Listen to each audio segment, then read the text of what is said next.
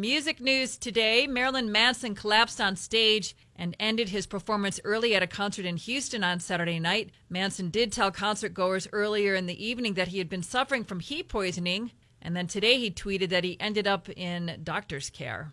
Also, Tom Waits paid a visit to Jack White backstage at Jack's show in San Francisco last week.